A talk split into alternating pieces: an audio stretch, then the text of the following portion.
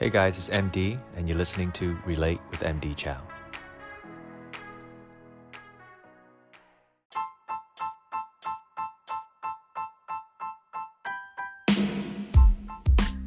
Hey everyone, um, today I want to touch on the difference between acceptance and tolerance.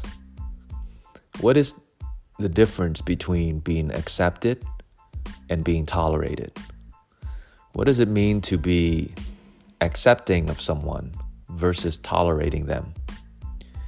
And I think at the core, it's about how much you care about the other person and how much you genuinely want to experience who they actually are versus who you want them to be in your life. I think we live in a world where it's so much about me, me, me that we forget that every individual that's around us is a sphere, a world unto themselves. It's a world that we can explore. It's a world that we can learn from. It's a world that we can experience new thing in.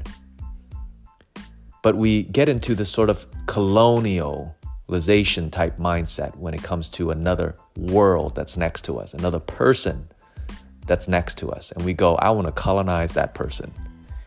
And I think it's a mistake, you know, because you will tolerate their differences until you can conquer their differences. And I think the difference between acceptance and tolerance is that you don't want to conquer their differences.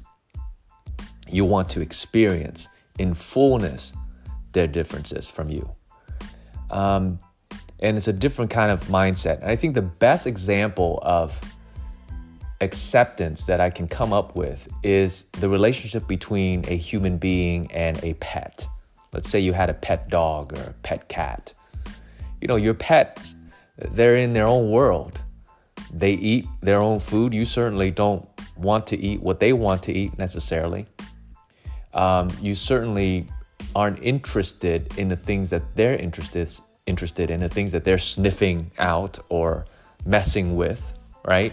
Um, the things that excite them are not necessarily things that excite you, but there's something about having them in your life. Is you're watching them eat their food. There's an enjoyment that comes out of it from you. It's like they're enjoying their thing, and you just accept it. You just love watching them in their world. And you live for the moments where they snap out of their world and somehow they acknowledge you. They acknowledge your existence, they acknowledge your world, and they spend time with you. But you're okay with them being different from you, seeing the world different than you. In fact, you enjoy it. And that is an example of acceptance. It's you wanting something, some being that is completely different from you that you just enjoy having in your life. You're not trying to make the dog a human being or make turn the dog into yourself or the cat or whatever. You just you just want them in your life. You accept them and you accept their world. Um, what's the opposite of that? Opposite of that is like a farm animal you're to eat. I'm to tolerate the way that they are for right now until they're big enough for me to slaughter them and have them as my breakfast sounds really crass, but it's the best example that I can come up with. It's it's it's when you want that person in your world so that you can learn and experience all the differences versus you wanting to colonize the other individual. Acceptance versus tolerance. It's an area that I can probably improve in and all of us can probably improve in, but it's an interesting topic to explore and kind of start to ask yourself how good am I at accepting someone, accepting another sphere, another world? in my world? Or am I of the colonialization mindset when it comes to another human being? Um, I would just encourage you today to explore that.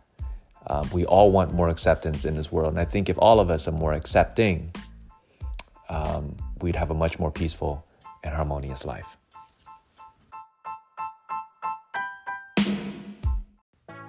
Thanks for listening.